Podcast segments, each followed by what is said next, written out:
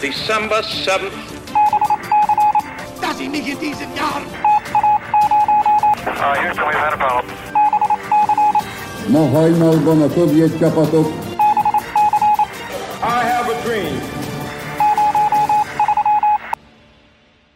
Sziasztok! Sziasztok! Ez a Hihetetlen Történet Podcast, én Andis vagyok. Én pedig Tündi. És itt van velünk Mátai András az utazási podcasttől. Szia! Sziasztok, nagyon örülök, hogy itt lehetek. Ma Percy Fawcettről fogunk beszélni, és az elveszett városról, Zéről, amiről ugye még most is nagyon keveset tudunk, de nem szeretnénk semmit se spoilerezni előre. Na hát kezdjük talán ott, hogy helyezzük el időben, hogy hol járunk. A 19. század közepén vagyunk, az 1800-as évek közepe vége felé, és ebben az időben még nagyon sok ismeretlen terület volt a világon, rengeteg fehér folt volt a térképeken, főleg mondjuk Dél-Amerikában, ami ebben az időszakban vonzotta a felfedezőket, és hát óriási felfedezéseket is tettek, ami pedig egyre inkább feltüzelte a felfedezési vágyat. Ekkor tájt történt a Machu Picchu-nak a felfedezése is, 1911-ben. És hát az emberek pedig, akik megértek Dél-Amerikát, azok úgy jöttek haza, hogy mindenféle legendákkal és történetekkel, és hát ebből kiindulva szerintem Fawcett is könnyen elcsábulhatott, hogy biztos van még egy olyan elvezett civilizáció, vagy város, amit fel kéne fedezni még.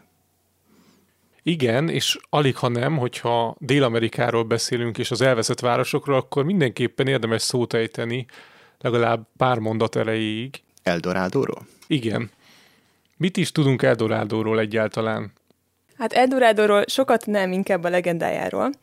Ugye volt egy legenda, hogy létezik egy aranyváros, ahol elképesztő gazdagság van, ahol az embereket, vagy legalábbis a királyukat aranyporban fürdetik, lefújják a testét aranyporral. Még voltak olyan mendemondák is, hogy aranyfolyók vannak a városban, és hát rengeteg kalandornak a fantáziáját izgatta ez a legenda, hogy ez tényleg létezik-e. Egyrészt ugye a felfedezés öröme, másrészt pedig a, hát ugye az arany iránti vágy. Úgyhogy tömegével mentek oda emberek, és nem nagyon jöttek vissza. De ez, ez még az 1700-as évek.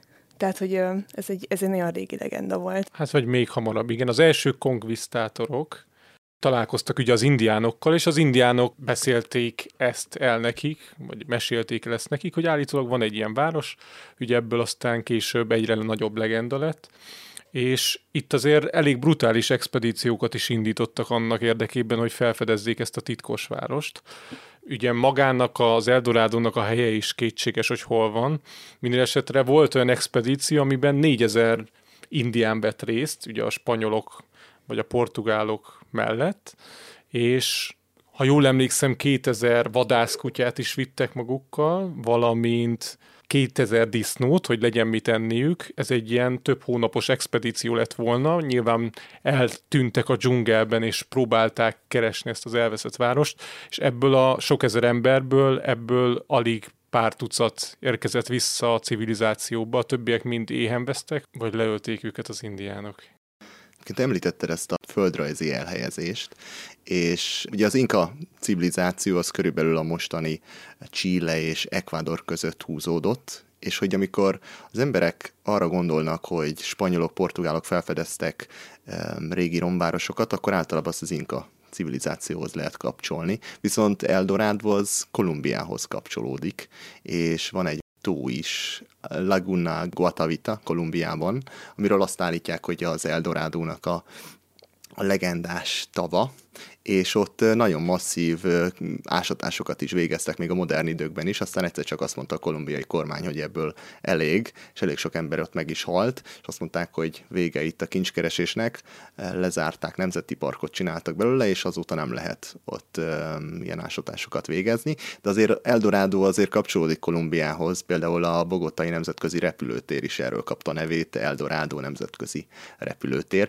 úgyhogy kicsit inkább az Eldorádónak a, a legendája az nekem egy kicsit Kolumbiához kapcsolódik, mint hogy így egész Latin Amerikához, de hát ez ugye egy nagyon könnyen összemosódik mindennel, főleg az ember, amikor aranyról hall, és azt mondja, hogy na, menjünk el egy felfedezni egy idegen civilizációt, akkor így könnyen összemosódnak ezek a dolgok.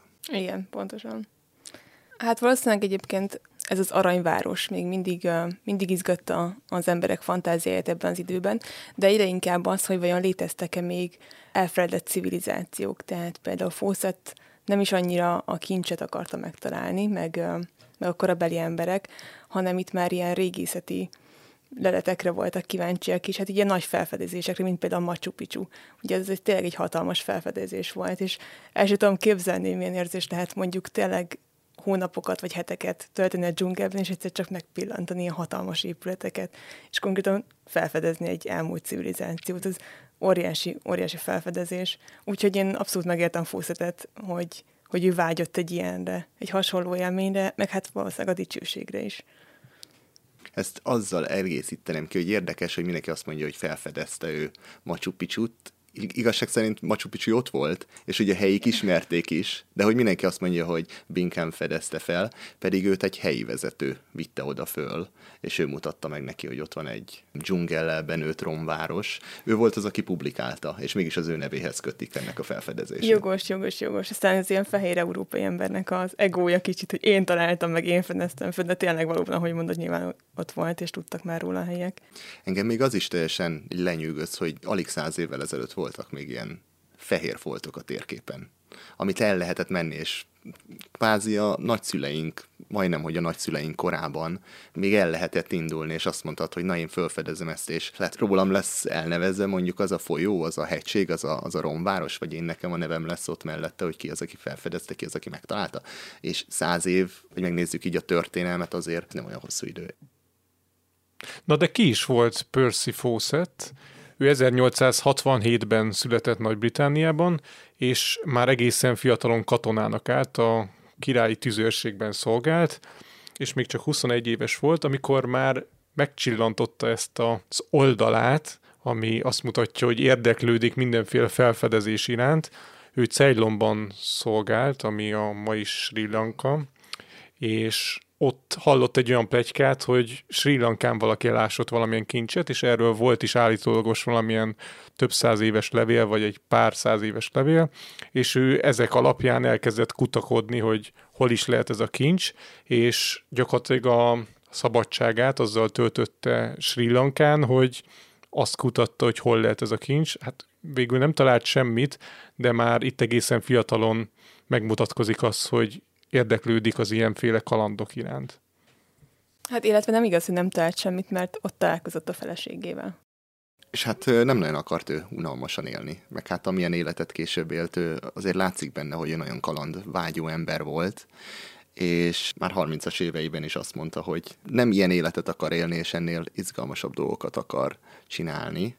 És egyébként, hogyha belegondolunk, tényleg nem olyan izgalmas élet a, mit tudom én, a kelet-indiai társaságban katonának lenni, tehát oké, okay, voltak apró harcok, de általában az ember ott szolgált éveken keresztül egy helyőrségben, és nem kellett csinálni semmit. Tehát ez azért nem egy túl vonzó állás annak, aki kalandokra vágyik. Úgyhogy tett is azért, hogy, hogy izgalmas lehessen az élete, és elvégzett egy, hát mondhatni gyors talpaló geográfus képzést, ahol igazából arra, ki, arra képezték ki a résztvevőket, hogy pont az ilyen felfedezésekre, tehát olyanokat tanultak, hogy uh, hogyan kell különböző sérüléseket, betegségeket ellátni, mondjuk kigyumarást hogyan lehet gyógyítani. Olyan szituációkra készítették fel őket, hogy mit tehetnek, hogyha éheznek. Tehát például milyen bogarakat, növényeket találhatnak, amit ugye meg tudnak enni, meg egyéb ilyen műszaki műszaki ismereteket is szereztek, úgyhogy ez igazán hasznosnak bizonyult a későbbiekben. Ez a képzés pedig a Királyi Földrajzi Társaságnak volt a, hát egy tanfolyama, mondjuk így. Mondhatjuk, mint egy OK-s képzés. Mondhatjuk, igen, egy ilyen gyors talpalóként, és Fawcett sokáig, nagyon-nagyon sokáig kapcsolatban is volt ezzel a Királyi Földrajzi Társasággal, tehát igen, csak meghatározó szervezet volt az ő életében és ennél a Királyi Földrajzi Társaságnál ugye sokat tanultak Fawcették, egyébként Fawcett maga egy kicsit stréber is volt, tehát ö, azt tudjuk, hogy kitűnően végezte el, és nagyon megveregették a vállát a végén, tehát ő apai anyait beletett azért, hogy ezt az idézőjeles OK és képzést minél magasabb szinten elvégezze. És nagyon érdekes, mert itt például volt is egy szerződés minta arra, hogyha valaki expedícióra indul külföldre, akkor mit írjon bele egy ilyen szerződésbe, amit azoknak fog adni, akiket felfogad, hogy kísérjék el ezen a felfedező úton. Így hangzott a Királyi Földrajzi Társaság javaslata egy ilyen szerződés mintának. Idézet. Alulírottak a Mr. XY vezetésével a mondjuk Amazónia belsejének felfedezésére induló expedíció tagjai, kötelezzük magunkat, hogy jelen időponttól a Londonba való visszatérésünkig a cél érdekében fenntartás nélkül engedelmeskedünk Mr. Fawcettnek, korlátlan rendelkezés biztosítva neki a lovak és felszerelések fölött, kudarc esetén pedig vállaljuk a következményeket, vállaljuk, hogy mindent elkövettünk a csapat együttműködése érdekében, és az expedíció sikere érdekében mindezt aláírásunkkal is megerősítjük. Idézet vége. Hát ahogy látom, mielőtt Fawcett elindult Dél-Amerikába, azért ő neki voltak izgalmas kalandjai, mert hogy a brit kormány megbízásából őt Marokkóba kémkedni küldték a helyi szultán után, ahol állítólag be is jutott a szultánnak a palotájába, ahol csak annyit látott, hogy a szultán egy fiatal és gyenge jellem, és leginkább olyan hobbiknak élt, mint hogy akrobatikus biciklizés, és fényképezés, biliárd, biciklis vadászat, tehát nem olyan dolgokat csinált, mint egy szultán, inkább úgy látszik, hogy nagyon jól érezte magát, és élvezte az életet. De aztán arról nem tudunk, hogy később is kémkedett volna, bár azért, hogyha belegondolunk, hogy később milyen határ felderítéseket csinált, azt is lehetne egy kicsit kémkedésnek nevezni szerintem. Abszolút, abszolút, igen, igen. Mit kell még előrejáróba tudni Fószettünkről? Hát a családjáról érdemes egy pár szót mondani. Ugye, ugye megismerte a feleségét Sri Lankán, és együtt érkeztek haza Nagy-Britanniába. Őt Ninának hívták, és meg is született a fia Jack, és hamarosan várandós lett a felesége a második gyermekükkel, és ekkor történt ugye az első komolyabb megbízatás a Fószetnek. Hát ennek a hívásnak nem is tudott ellenállni, és, és ott hagyta a családját a, mégis egyedül a feleségét. És hogyha itt már beszélünk a családjáról, akkor érdemes beszélni arról is, hogy gyakorlatilag az egész életét és az ezt követő éveket az jellemezte, hogy a családja az egy másodlagos helyre szorult, az expedíciók mögött, és mindig azt tartotta szem előtt, hogy milyen felfedezéseket tud tenni, a családja és a felesége az abszolút másodlagos volt. 1906-ban megkereste őt a Királyi Földrajzi Társaság egy nagyon különös és izgalmas megbízással, ami az volt, hogy Bolívia és Brazília határait segítsenek meghúzni. Igazából a két ország nem volt túl jóban egymással, folyamatos volt a konfliktus, pont azért, mert nem tudták pontosan, hogy, hogy, hogy hol vannak a határok.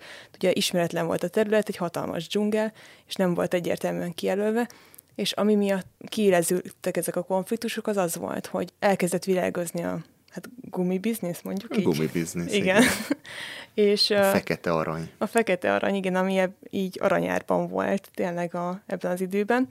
És nem is, tehát egymás között nem tudtak megegyezni, hogy hol legyen a határ, és ezért egy semleges harmadik felet kerestek meg, ugye Nagy-Britanniát, és a Királyi Földrajzi Társaság vállalta, hogy, hogy ők segítenek nekik, és Fószetet bízták meg ezzel a feladattal, hogy fedezze fel, vagy térképezze fel a területet, és jelölje ki, hogy hol vannak a határok. Ilyenkor a Fószet azt írta a naplójában, idézem, hogy a sors akarja, hogy menjek, így nem is adhatok más választ. És hiába volt felesége várandós, meg egy otthon várta még egy két éves kisgyermek, azt mondta, hogy ő megy, mert hogy, mert hogy mennie kell. És hogy milyen érdekes még az, hogy egészen addig, amíg nem találtak egy olyan alapanyagot, ami értékes lenne, és amiért érdemes lenne meghúzni azt a határt, addig senkit nem érdekelt, hogy a dzsungel közepén hol van vége Brazíliának, honnan kezdődik Bolívia, de amint arról volt szó, hogy itt már pénz van, és hogy honnan fogják azokat a kaucsukfákat megcsapolni, onnantól már is egyre izgalmasabb lett a dolog, és egyből meg kellett húzni azt a, azt a határt. És mit tapasztalt, amikor beért a dzsungelbe? Még nem is kell a, a dzsungelbe beérnie, hogy, hogy megérkezett, nagyon részletesen leírt mindent. Nekem nagyon tetszett például az a, az a mondat a, a naplójában, amikor azt írja, hogy ebben az időben a láma trágya volt az egyetlen tüzelő, és hogy az idegeneknek hozzá kellett szokniuk a csípős ízéhez, mely átjárta teljesen az ételnek az ízét. Úgyhogy hát bele kellett szokniuk, de hamar, hamar bele is jöttek. Az elején a fizikai megterhelések hatására még izomlázuk volt, meg megfeküdte a gyomrukat az étel, tehát hogy így szükségük volt erre az akklimatizációra. És általában az expedícióit két oldalról indította, vagy Peruból, vagy pedig Brazíliából, mondjuk Rio de Janeiroból. És az érdekessége, hogy bár a legtöbb idejét az ugye a dzsungel mélyén töltötte, ahol forróság volt, magas páratartalom és mindenféle egzotikus állatok. Itt viszont Peruba nekik először át kellett kelniük az Andokon, ahol hideg volt, sokszor hóesés, és teljesen más veszélyek voltak, hogy például leesnek egy szikláról. Hát mert nem is, hogy nem is akárhogy keltek át ezen a hegységen, hanem összvér háton. És ilyen nagyon keskeny hágókon kellett átjutniuk, és hát láttak is bizonyítékot arra, hogy nem mindenki éri túl ezt az utat, mert hogy sokan lezuhantak a keskeny utakon, és láttak csontvázakat, meg összvér csontvázakat a mélyben, úgyhogy biztos borzasztóan ijesztő is lehetett. És írja is, hogy az összvér ugye meg van pakolva, rengeteg cucc van a hátán, ezért nem mehet a keskeny ösvénynek a belső felén, mert ott beleakad a sziklába, hanem ő neki teljesen a másik szélén kell mennie, ahol bármelyik lépésnél lezukhat a mélybe. Tehát konkrétan az ember élet egy állatnak az ösztönétől függ. Körülbelül, igen. Itt volt az első, amikor ő ő találkozott az indiánokkal, a benszülöttekkel, illetve azzal, hogy mennyire semmit nem ér itt az emberi élet. Vagy ahogy leírja, hogy megérkezett az első gumikonjunktúra faluba, ahol a gumitermelők laktak, és hogy az árok szélén ott volt egy hulla, és hogy senki nem foglalkozott vele. Aztán később, ahogy erről még többet-többet ír, akkor már egy ilyen az embernek lehet egy elképzelése, hogy, hogy hogy tekintettek az ember életre akkoriban, de így az első ilyen uh, rácsodálkozás az, az itt volt meg. Ezekről a gumikonjunktúrákról érdemes egyébként még egy kicsit többet beszélni, mert igen, csak érdekes dolgokat tapasztaltott Fószet. Tehát ugye ezek igen, csak etikátlanul működtek, mondjuk így, ezek a vállalkozások. Ugye itt azon dolgoztak, hogy kinyerjék a kaucsuk fából a hát végül is a nedvet, amiből a gumit állították elő. És ahogy mondtad, András, hogy így az ember élet az nem nagyon számított, és viszont óriási volt a munka, és a dolgozókkal iszonyatosan embertelenül bántak. Sőt, igazából még a rabszolgaság is előfordult, ugyanis a, a helyieket nagyon kizsákmányolták. Igen, sok helyen ő indiánokat használtak arra, hogy, hogy ezt, ezeket a gumi konjunktúrákat működtessék, és elég részletesen ír Fawcett erről a naplójában, hogy ez, ez hogyan is nézett ki. Ez a biznisz nagyon profitorientált volt, és aki a tetején volt az üzletnek, ő mindent megpróbált eltenni, és akik meg dolgoztak nekik, ők nagyon alacsony sorban éltek, ahogy Tündi mondta, gyakorlatilag rabszolgasorban.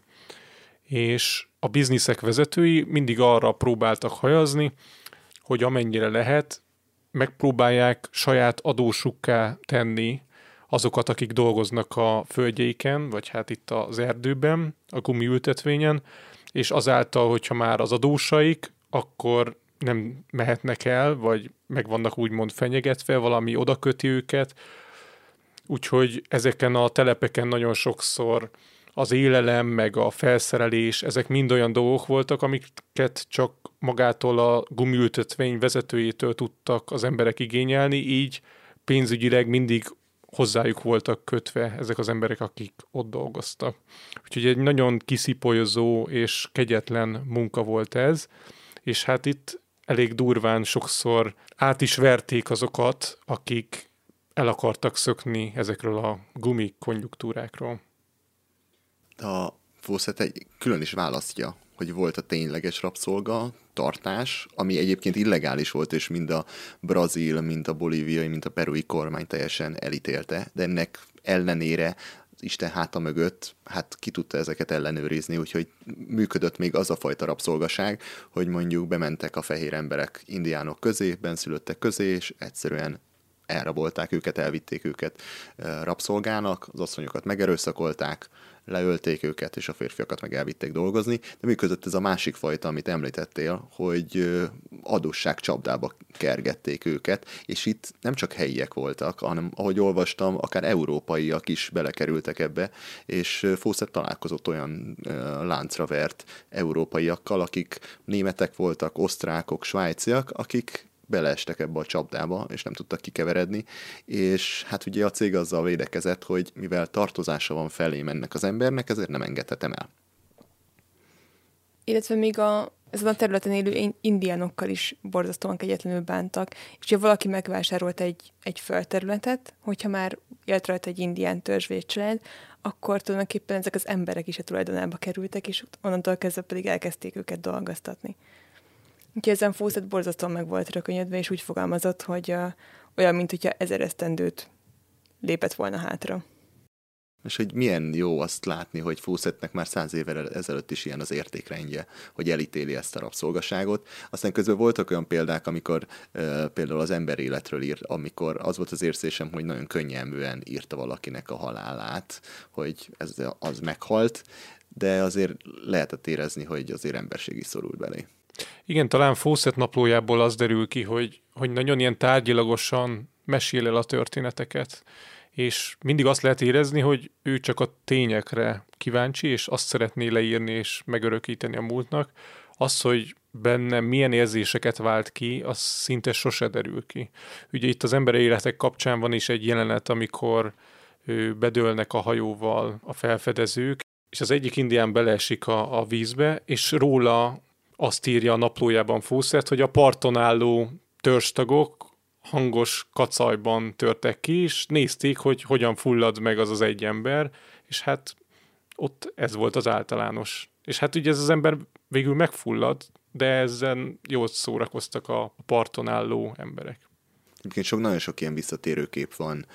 Most például az egyik beugrik, hogy volt az egyik családapa, aki szintén valahogyan beleesik a vízbe, és a, hajóba kapaszkodva segítségért kiállt, és amikor odaér a segítség, látják, hogy a teljes testét már lerágták a piranyák, és csak a két karja ló ki a vízből, amivel kapaszkodik a csónakba, és a, a gyermeke és a felesége ezt mind végignézte, és a végén csak így meghúzták a vállukat, és akkor így azt írja Fawcett, hogy na most akkor új kenyérkereső után kell nézniük. De hogy úgy igazság szerint nem nagyon rászkódtak meg ettől amúgy most így belegondolok, hogy miket tudok így az indián törzsekről, meg ugye ezekről a természeti népekről, szerintem ezeken a területeken nem igazán volt jellemző, hogy valaki mondjuk megéri az időskort. Tehát ugye mindig vannak az ilyen falu vagy törzsvénei, egy-két ember, de igazából mindenki meghalt fiatalon. Mert hát végül is elég sok veszélyes dolog volt ugye a dzsungelben, meg, meg körülbelül kismillió dolog, ami megölhette az embert. Tehát, hogyha nem éppen egy ellenséges törzs, akkor maga a természet. Úgyhogy hát ez a halál, ez nekik valószínűleg nem volt annyira megrendítő, mint mondjuk egy, egy városi, civilizált európai embernek. Még közben a, az indiánokról az jutott eszembe, hogy Fawcett csoportosította őket. Nagyon sokat írt róluk, hogy ők hogyan viselkednek, miket csinálnak, és például há- három különböző kategóriába csoportosította őket. Van a tanulékony, aki hát egy nyomorúságos fajta, ahogy írja, és könnyű megszelidíteni. Aztán van a visszataszító emberevő, akit nagyon ritkán lehet látni, de Fawcett is találkozott velük, illetve az erős és tisztességes indián, akiknek ősei valószínűleg civilizált emberek voltak, és ővelük is ritkán lehet találkozni. Egyébként maga Fawcettnek a hozzáállása a, a helyiekhez szerintem az abszolút korrekt, hogy fel volt arra készülve, hogy, hogy primitívebb emberekkel fog találkozni, és hát valószínűleg, nem tudom, egy csapattal ment, könnyedén rájuk lőhetett volna, tehát valószínűleg, hogyha mindenki a puskájával megcéloz egy ilyen csoportot, és mondjuk az indiának pedig mondjuk nyilakkal támadnának, akkor ugye esélyük sincs. De hogy, hogy ő szerintem abszolút tisztelettel állt hozzájuk, hogy, hogy végig tudta, hogy ő megy az ő földjükre, és nem ilyen hódító hozzáállással ment oda, hanem ugye a felfedezőnek a kíváncsiságával és ez szerintem ritka az akkori korban. Általában, ha ilyen 19. századi, 20. századai felfedezők könyveit olvassuk, vagy visszaemlékezéseit, szinte mindenhol azt köszön vissza, hogy nem tisztelték a benszülötteket, de Fawcettnek ez a tisztelet, ez, ez végig érezhető a naplójában, és ahogy Tündi is mondja, csak az utolsó utáni esetben jöhetett a szóba, hogy előveszik a fegyverüket. Inkább az életüket kockáztatták sokszor azért, hogy ne bántsák az indiánokat, és megpróbálják békés úton elérni azt, amit el akarnak érni, hogy akár keresztül menni egy adott törzsnek a teritoriumán, vagy barátkozni velük. Viszont az indiánok nem voltak mindig ilyen békések velük, tehát ők valószínűleg az idegen hódítót látták bennük, ugye a fózetben és a csapatában, és mondhatjuk, hogy nem is alaptalanul, hiszen én feltételezem, hogy a fehér embereknek így szájról szájra terjedt a hírük, és hát ugye a gumiültetvényeken valóban kegyetlenül bántak az őslakosokkal. Úgyhogy nem egyszer előfordult, hogy rátámadtak fószetékre, és egy nyílzápor keresztüzében találták magukat, és hát fel kellett magukat találniuk. Ez jó, hogy említed ezeket a nyilazásokat, mert az is külön leírja Fószet, hogy a benszülöttek mennyire komoly nyilazási technikát sajátítottak el. Ahogy írja, hogy például az volt a feladata egy fiatal indiánnak, hogy úgy megtanuljon lőni, hogy mondjuk átlőve a kunyhó fölött a túloldalon egy fán lógó gyümölcsöt is el kell, hogy találjanak és ami még érdekes volt szerintem, hogy mennyire erősen lehetett ezzel lőni, hogy nyílzáporba kerültek, volt, hogy a hajójuknak a falát is átlőtte egy, egy nyílvesző, és azt írja, hogy az kb. 4 centi vastag fa lehetett. Tehát ugye elképzelitek, hogy milyen erővel kell az, azt a nyílveszőt kilőni, hogy egy 4 centi vastag fa, fa darabot átlőjön. Hát az, hogyha az egy embert eltalál, akkor, akkor nem sok kérdés marad. Fószetik első expedíciója igencsak mozgalmasra és izgalmasra, sőt nagyon veszélyesre sikeredett, de szerencsésen sikerült meghúzniuk a határt, úgyhogy teljesítették a küldetést, és hazatértek Angliába.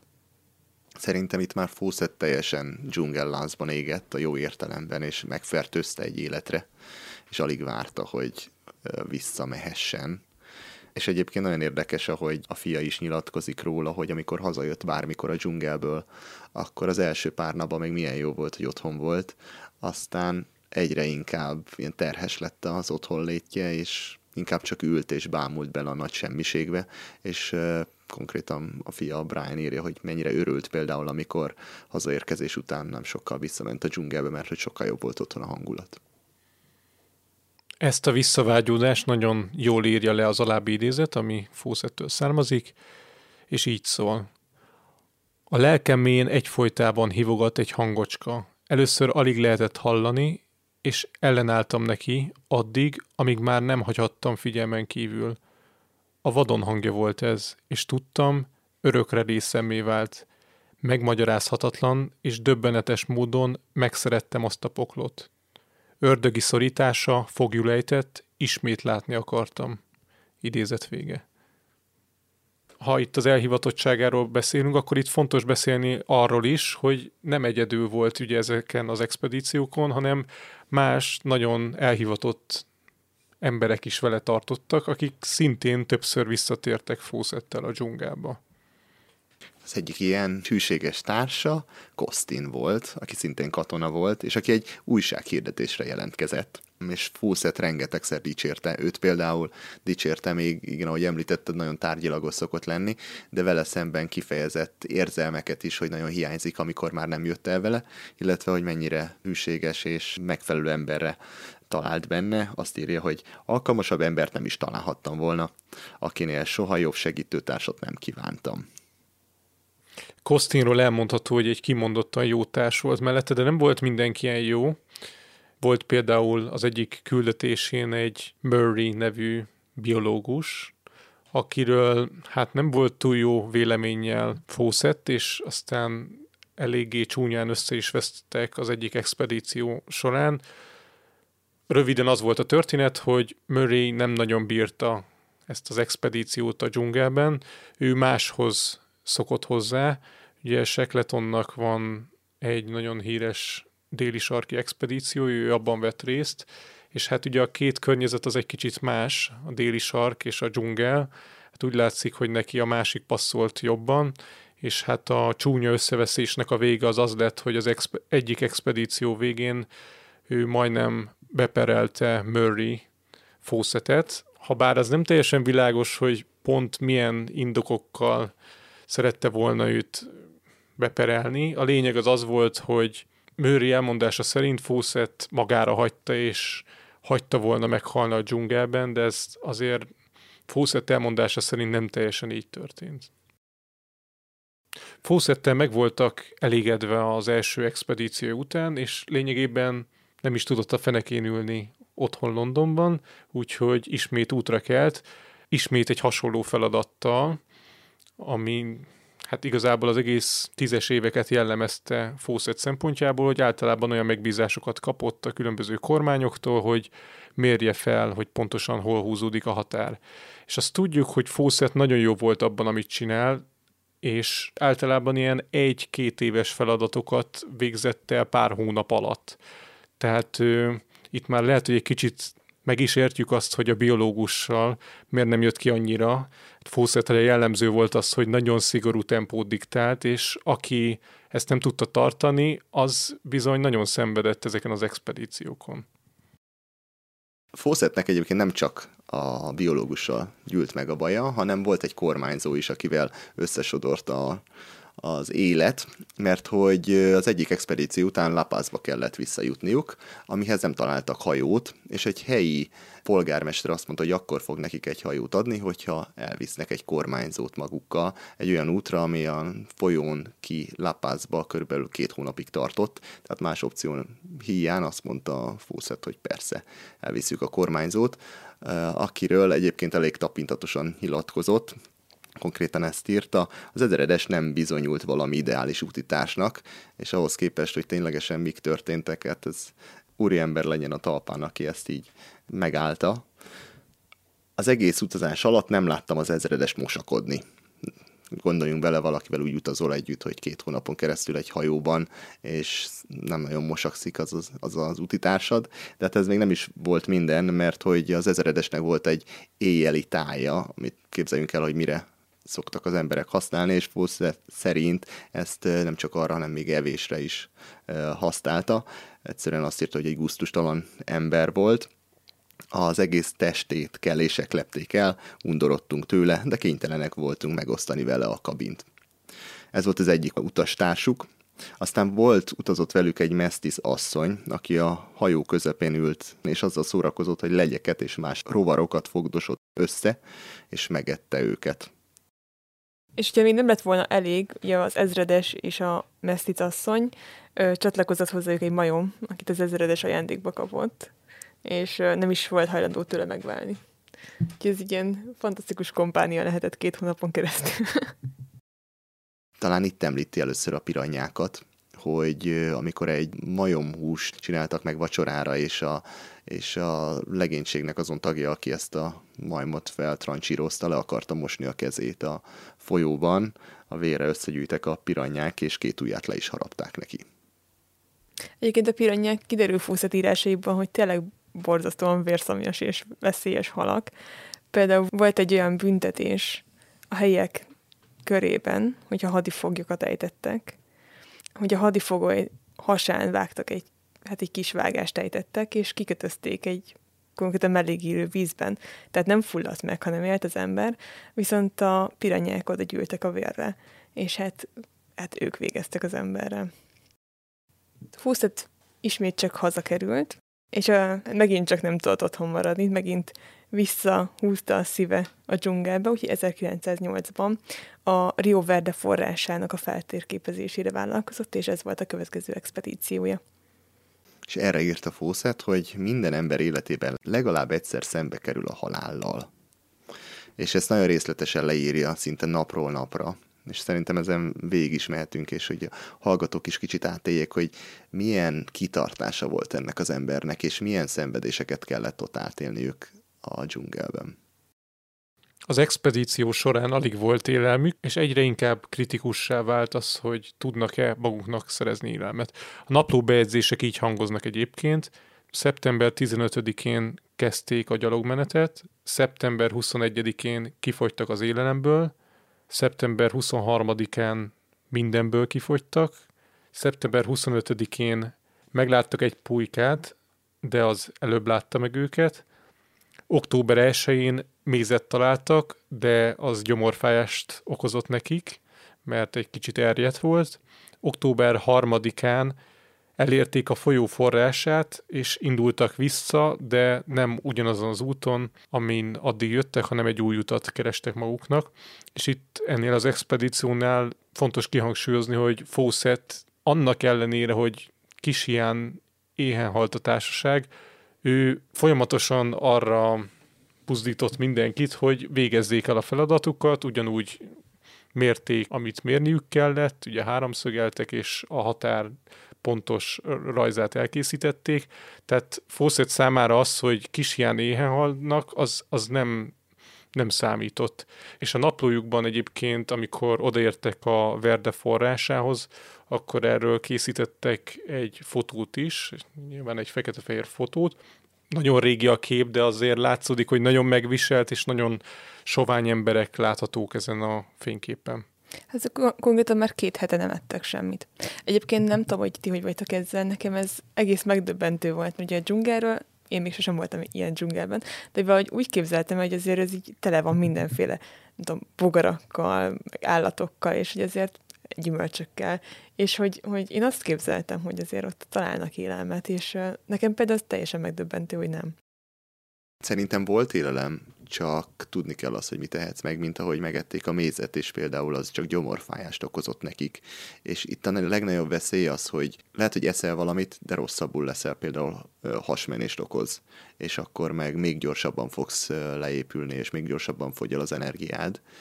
Egyébként érdekes, hogy volt, hogy Fawcett elment vadászni az indiánokkal és meglátta azt, hogy az indiánok hogyan vadásznak. Például meséli Fawcett, hogy elindultak, és látszólag sehol semmilyen állat nem volt, és az indián elsikította magát, és ennek a különleges hangnak a hatására hirtelen állatok bukkantak elő. Majmok, őzek, és utána az indián csak fogta az íját, és lenyilaszta őket. És teljesen el volt képedve ezen a módszeren Fawcett, hogy hát az indiánok ilyen könnyen tudnak maguknak élelmet találni a dzsungelben. Én olvastam arról, hogy például az indiánok tudták, hogy van egy fa, aminek ugye a kérgét eszik, az lelassítja a szívverést. És ez például azért volt fontos, mert ha mondjuk megmart őket egy mérges kígyó, akkor lassabban vert ugye a szívük, és lassabban keringett bennük a például a méreg. Tehát erre is ugye hát nyilván a, az indiánok ezt tudták, meg, meg ők így továbbadták egymás között ezeket az infókat, de, de aki csak belecsöppent a dzsungelbe, ez valószínűleg ezeket nem tudhatta. Azért kíváncsi lennék arra, hogy a Fawcett mennyi ilyen kis praktikát szedett össze az évek alatt. Például ezek a kis lárvák, amik beköltöztek a bőr alá, és egy alkalommal Fawcett le is írja, hogy az indiánok ilyen füttyentésére ezek a kis lárvák kibújtak a bőr alól, amikor így kikapták őket, és így gyógyították az indiánok. Aztán később ezt a biológusnak is megmutatták, és a biológus hátából készítették ezeket a lárvákat, ennek ellenére azt mondta, hogy ő ebben az orvoslásban nem hisz. Egyébként én kíváncsi voltam, és rákerestem a Youtube-on és? És, és senkinek nem ajánlom. Egyébként fügyszót sajnos nem láttam, de azt, azt igen, hogy, hogy ilyen történhet emberekkel, hogy ilyen lárvák kerülnek a bőrre, és ezen a területen ez valószínűleg fokozott veszély volt, hogy hát így elfertőződik egy seb, vagy, vagy ugye tulajdonképpen bogarak szúrják meg őket. Alapból nem volt túlságosan nyugodt az éjszakájuk, tehát azt, azt le is írja, hogy, hogy többször előfordult, hogy mondjuk denevérek, ilyen vérszívó denevérek támadtak rájuk, és konkrétan arra keltek fel, hogy szanaszét vannak csipkedve, Úgyhogy ezek, ezek durva dolgok. Az egyik jellemző állat a dzsungelre ugye az anakonda is, amivel többször is találkoztak Fószeték, és Fószet le is írta, hogy mit látott az első találkozáskor.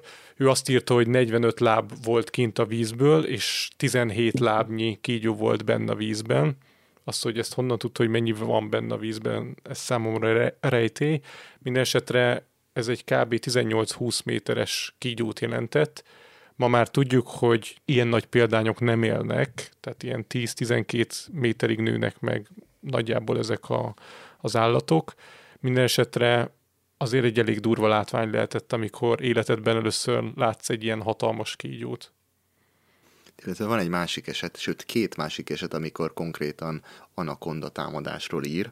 Az egyik éjszaka történt, lenne aludtak a folyóparton, és az éjjel hirtelen egy elfolytott sikoltásra ébredtek fel. Kiugrottak a függőágyból, rohantak, hogy mi történhetett, és akkor látják, hogy az egyik függőágyban fekvő férfire teljesen rátekeredett egy hatalmas anakonda.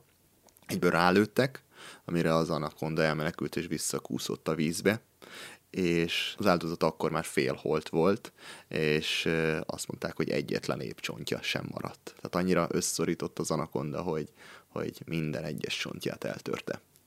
Egy másik eset pedig akkor talán láttak egy anakondát, amikor éppen egy kocát falt föl, már, már félig le is nyelte, megszabadították a, a kocát a, az anakondától, az anakondát megölték, már nem tudták megmenteni a kocának az életét, de felvágták a hasát és a kicsinyeit kiszedték belőle, és érdekes módon azt írta, hogy a, a kis malacokat, azokat indián nők szoptatták, és úgy nevelték föl, és azt írja erre Fószat, hogy ebből is látszik, hogy a, a malac az értékesebb, mint az ember élet ott az indiánok között félelmetes, hogy hányféle állattól kellett rettegniük a, az egészen az apróktól, az egészen hatalmasokig. Voltak piranyák, amiket említettünk, mérges ráják, darazsak, jaguárok, denevérek, kígyók, és talán a kígyó volt a legveszélyesebb, arról nagyon sokat ír Fószett, mert hogy volt egy olyan kígyó, a bozótúra, ami, ami konkrétan támadta őket és hogy addig ment utánuk, amíg valaki nem győzött. Úgyhogy mindig kéznél volt a pisztolyuk, és hogyha megláttak egy kígyót, akkor egyből lőni kellett. Mi az Andrissal szoktunk túrázni, meg kirándulgatni, és előfordul az is, is sátrazunk így az erdőben. És most azért összehasonlítva a mi élményeinket fúszaték. Igen, csak szánalmas, hogy én konkrétan az ilyen vaddisznóktól, meg rókáktól szoktam riadozni. De itt elképzel, én nem tudom elképzelni, hogy ezek az emberek hogy tudtak mondjuk nyugodtan lefeküdni, aludni. Tehát, hogy mondjuk egész nap menetelnek, totál kimerültek, és lefekszik aludni, és igazából semmi sem garantálja, hogy másnap fel fog ébredni. Tehát ez, ez elképesztő. És Fawcett ezt szerette. Igen. Igen, egészen furcsa. És itt ugye volt is a biológus, akiről beszéltünk, aki az egyik út során annyira nehezen vette az akadályokat, hogy eldobálta a felszerelését, és többek között eldobta a függőágyát is, és így a földön kellett aludnia, ami hát nem tudom elképzelni, hogy mennyire stresszes lehetett, hogy mindenféle kígyók, bogarak, és te ott fekszel a földön, hát nem tudom még két állat van, amit szeretnék azért elmesélni a hallgatóknak. Az egyik a brazíliai tűzhangya, a másik pedig a, hát én csak úgy hívtam, a fütyihal, de kezdjük a, a tűzhangyákkal. A mérges és rendkívül fájdalmas csippésű braziliai tűzhangya, aminek a kedvenc fészke egy fa, és előfordult, hogy nem ismerték meg ezt a fát, és a függőágyukat konkrétan erre a fára kötözték ki, és akkor hát éjszaka a delikvens arra ébredt, hogy ezek a tűzhangyák szétcsipték, és konkrétan ezeket a csípéseket használták büntetésként is a helyi közösségekben, amikor valakit például lopáson kaptak, akkor ennek a fának a törzséhez kötözték ki, és ez egyenlő volt a halálos ítéletével. Ezek anyjáknak olyan erős a csípése, hogy ezt az ember nem bírja ki, és érdekességképpen rákerestem erre, erre a csípésre, és találtam egy New York Times cikket, amiben egy 2017-es esetet írnak le, ahol a, az Amazonas mélyén szintén hiszem, autótolvajokat kapnak el, és a, a nőt és a gyerekét ehhez a fához kötözték ki, és ők is meghaltak ezekben a hangyacsípésekben. De itt igazából itt a méreg az, ami, amitől meghal, vagy pedig a harapásoktól? Én úgy olvastam, hogy a, a méreg az leállítja a tüdőt, és, és végülis az ember megfullad, de hogy a, a csípése az pedig kibírhatatlanul fájdalmas. Hát és a, a, a még egy a, a, a fütyihal, a kandiru, ami hát az, az embernek a, vagy hát nem csak az emberek, hanem az élőlények a test, élőlényeknek a testnyílásán hatol be, és behatolva kinyitja a kampóit, és beeszi magát, és onnantól ott táplálkozik, és ezzel már én korábban találkoztam ezzel az állattal, olvastam egy könyvet, ahol egy szlovén sportoló végúszta az Amazonaszt, és ő például óvszerrel úszott végig, mert hogy az ember, amikor a vízben mondjuk elengedi magát és ö, belepisil a vízben, akkor ez a kandiru pontosan ezen a ö, vizelet sugáron úszik fel az embernek a testnyílásába, és ott, amikor felúszott, akkor oda beköltözik, és hát ezt csak sebészeti módon lehet eltávolítani. Úgyhogy ez egy ténylegesen, ez egy valós veszély a mai napig az Amazonoszon. Hogyha már is szóba került, András, akkor mesélsz egy kicsit erről, hogy te miket tapasztaltál ezen a területen, meg pontosan, hogy hol voltál? Én az Amazonas folyót volt szerencsém látni, és dzsungelben is jártam, ez Dél-Kolumbiában történt, és Jagua indiánokkal találkoztam, és náluk töltöttünk pár napot. Ez egyébként egy forgatás volt még, hát kb. tíz évvel ezelőtt, és hát innen a legkedvesebb emlékem az volt, amikor az egyik indián éppen mondta, hogy megy el vadászni, és megkérdeztem, hogy elmehetek-e vele. És azt mondta, hogy persze, miért ne. Ő neki egy puskája volt, és hozzá két darab golyó, mert hogy ez így ki volt számolva, hogy amikor öm, elviszik a terményüket a piacra és elcserélgetik, akkor ők ennyit sikerül elcserélni, és ezt kell beosztaniuk.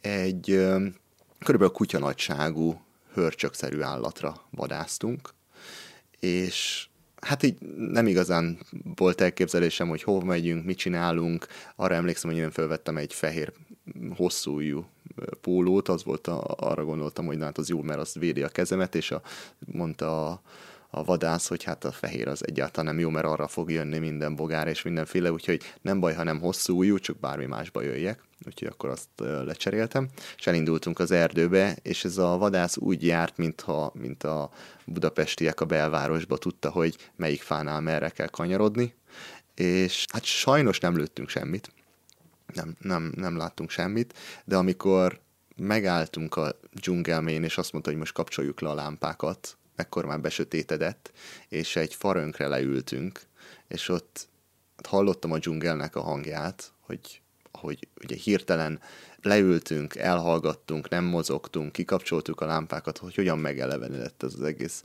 ez az dzsungel, és ott belegondoltam, hogy én most itt vagyok a, az Amazonasba egy benszülött indiánnal, és éppen vadászunk, akkor azt mondtam, hogy igen, ez egy olyan élmény, amire így sokáig emlékezni fogok. Tehát akkor te igazából megértheted azt, hogy fószett én, én, én, igen, igen, ez, ez engem tud vonzani, és hogy vannak ilyen veszélyek. Most persze nem azt szeretném, hogy belém költözön valamilyen lárva és hasonlók, de, de ez így engem is úgy hívogat. Tehát mikor olvastam a Fawcettnek a könyvét, akkor így nagyon átéreztem, hogy, hogy milyen lehet ez a felfedezés, és hogy milyen izgalmas lehet, és értem, hogy ő miért ment, ment vissza. A Jaguar törzsel egyébként még érdekesség, hogy amikor visszamentünk a falujukba, akkor már ott nagyba ment a délutáni foci, vagy hát esti foci.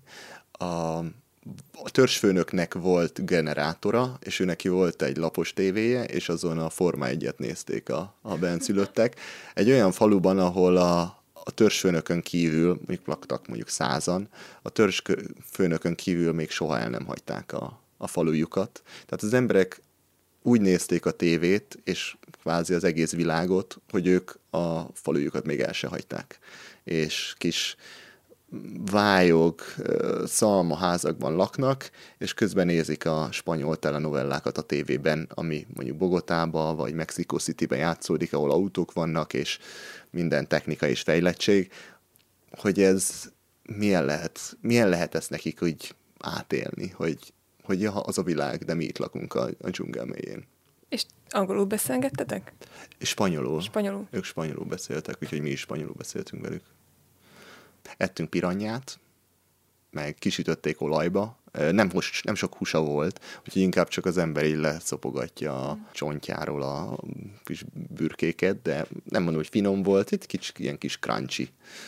És hát mi is találkoztunk mérges kígyóval, az a Korál nevű kígyó, valami állítólag benne van a top háromban a, a világban. Hát a, a falu ö, körül körülbelül ilyen térdigérő fű lehetett, és mi ott hát ilyen ugye jó idő volt, mi papucsba mászkáltunk mindenhova. És másnap találtunk ott a tisztástól nem messze egy ilyen kígyót mondták, hogy ez az a kígyó, ahol mi előtte mezitláb mászkáltunk. Mondták, hogy nem baj, tehát hogy megcsipett volna, hiába van mondjuk ellenszérumunk a sátrunkba, odáig se érünk el, úgyhogy nem érzel bele semmit, megcsip és véged van. Úgyhogy megnyugtattak. Mondom, nagyon jó. Gondolom, ezek túl nagyon nyugodtan volt el. E- Ezután mindenki felvette a gumicsizmáját, mert ugye az elején mindenki az volt, hogy na, én nem fogok 40 fokba, meg ilyen hőségben gumicsizmát felhúzni, de ezután mindenki gumicsizmával mászkált. Na, de térjünk vissza Fawcetthez. Arra az expedíciójára, ahol azt mondta, hogy szembenézett a halállal, és ugye ott tartottunk, hogy elfogyott az élelmük már jó pár hete, és hogy még mindig forszírozta a csapatot, hogy a munkát azt el kell végezni. És az egyik segítőjük neki, hiszen ők segítőkkel mentek, a segítőknek a vezetője az egyszer csak eltűnt, és Fawcett utána ment, mert az gyanította, hogy ez a vezető ez elment meghalni. Mert hogy ezek a benszülött indiánok azt szokták csinálni, hogyha elfáradtak, vagy azt érzik, hogy közel a vég, akkor leülnek egy fa tövében, és, és ott meghalnak. És Fawcett utána ment, elővette a kését, és azt mondta, hogy vagy felállsz és jössz velem, vagy most itt leszúrlak. És ezzel megmentette az életét. És ami egyébként a, hát mondhatni pikantériája ennek az esetnek, hogy később tulajdonképpen ez az ember volt az egyetlen, aki túlélte az egész expedíciót. Igen. Hatból ötük meghalt, és ez az egyetlen, ez a vezetőjük maradt egyedül életben, és a következő expedícióra már jelentkezett is, hogy szeretne Fawcettel újra elmenni. De hogy hogyan menekültek meg?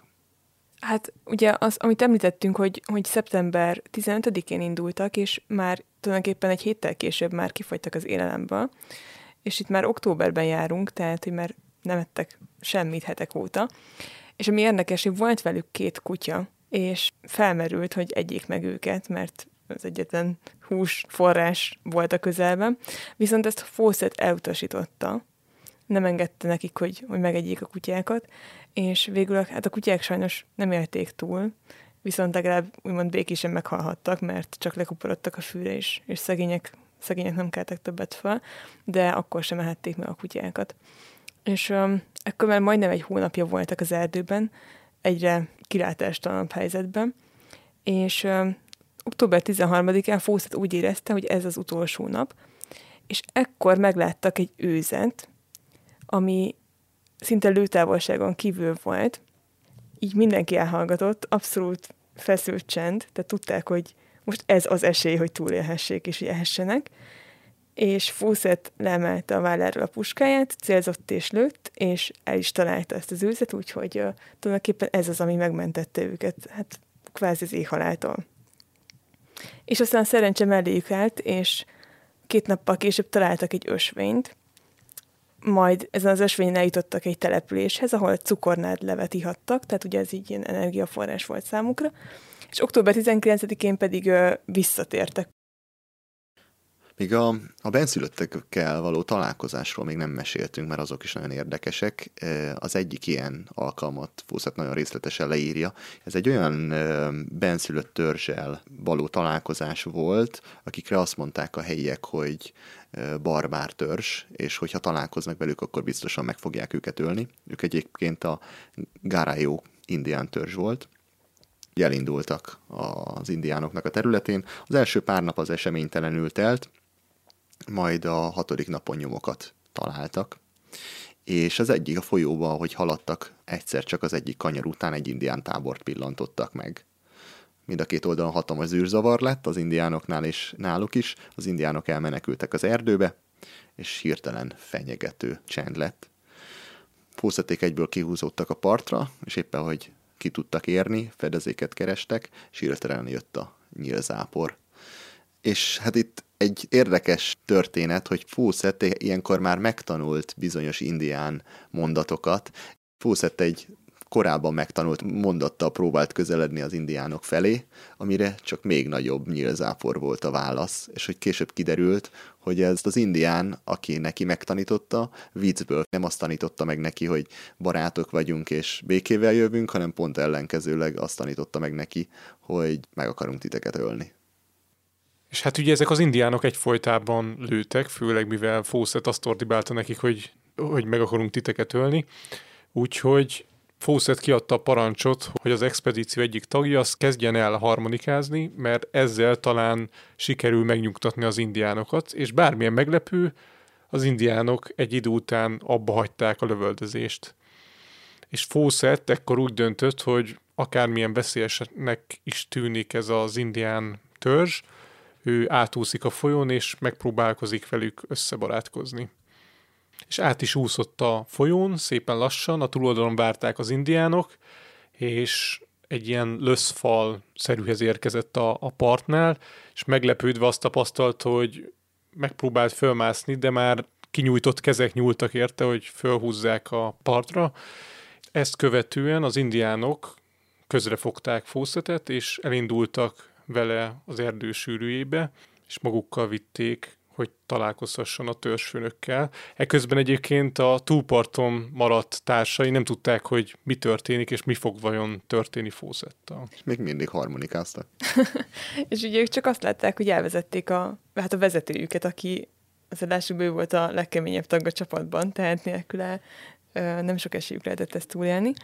És akkor egyszer csak felbukkant újra Fúszett és a, az indián törzsfőnök, és Fúszett nagyon kreatív volt, mert amikor a törzsfőnök elé került, akkor Fawcett hát valahogy ki szerette volna fejezni a tiszteletét, vagy üdvözölni szerette volna, és hirtelen az jutott eszébe, hogy a kalapját azt levette, és a törzsfőnök fejébe nyomta, és megveregette neki a vállát ami pedig igazából mindenkinek tetszett, és akkor elkezdtek nevetni, és így hát tényleg megkötetett ez a barátság.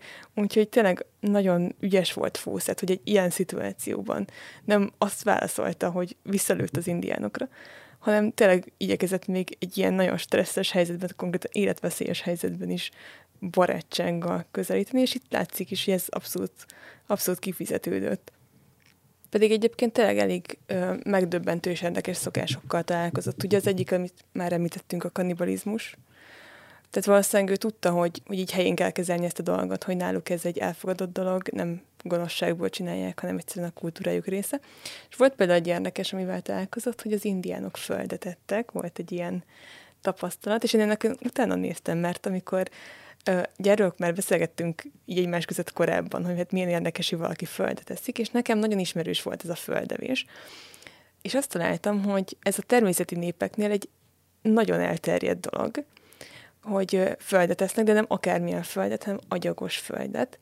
Ez a szokás egyébként arra jó, hogy a különböző növényekben lévő méreganyagokat megköti a, a szervezetben.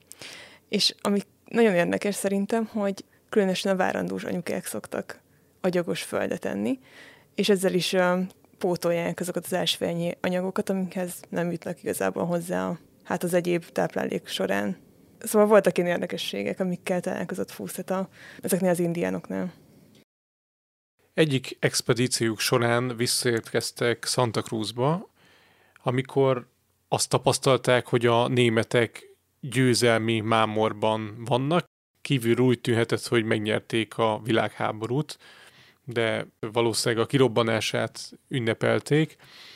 Ugye Európában 14-ben kitört a világháború, és ennek a híre eljutott Dél-Amerikába is.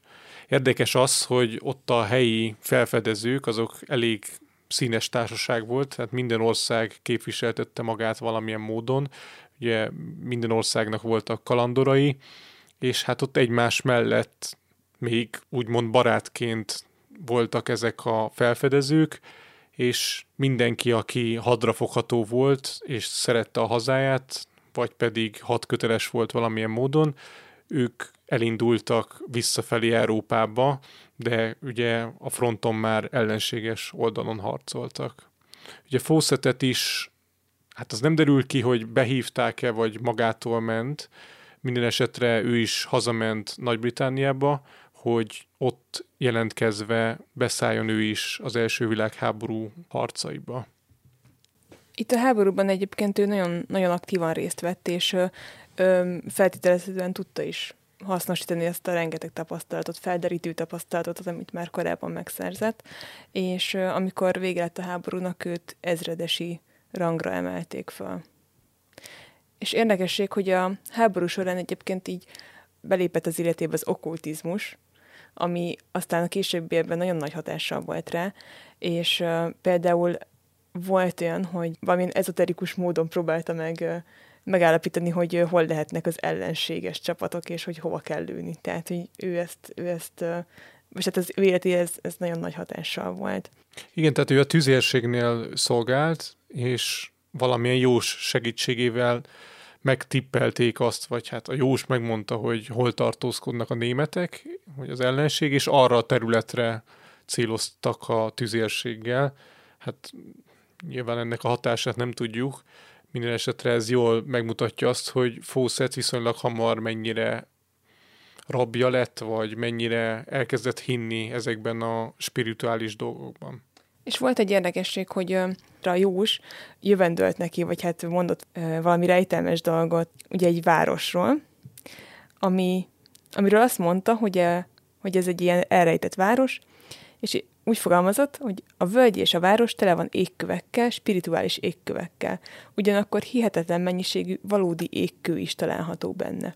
És ez, ezzel igazából egy bogarat ültetett Fószet fülébe, aki már korábban is gondolkodott azon, hogy lehetnek ugye eltűnt városok, mert amit már említettünk korábban, hogy a, az expedíció során főleg a folyók mentén ö, haladt, és a folyók menti népekkel találkozott és ismerkedett meg, viszont elültette azt a gondolatot a fejében, hogy, hogy a dzsungel mélyén is lehetnek civilizációk, és miután véget ért a háború, ő tulajdonképpen ez az egy gondolat volt az, ami, amit folyton forgatott a fejében, hogy lehet, hogy még van egy elveszett város, vagy egy eltűnt civilizáció, amit, amit meg akar találni.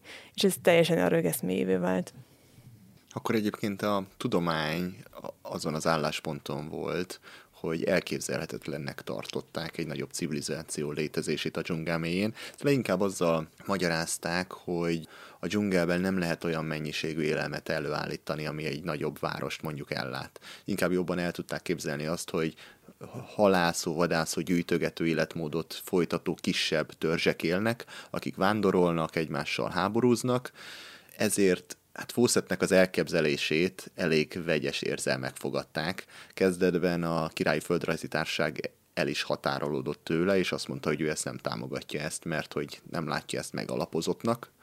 Viszont Fawcett tényleg rögeszméjévé vált, és szinte hát én úgy éreztem, hogy erre egy feltett mindent, hogy, hogy ő minden áron vissza fog menni, viszont ekkor már anyagilag eléggé hát az egész család nagyon elszegényedett.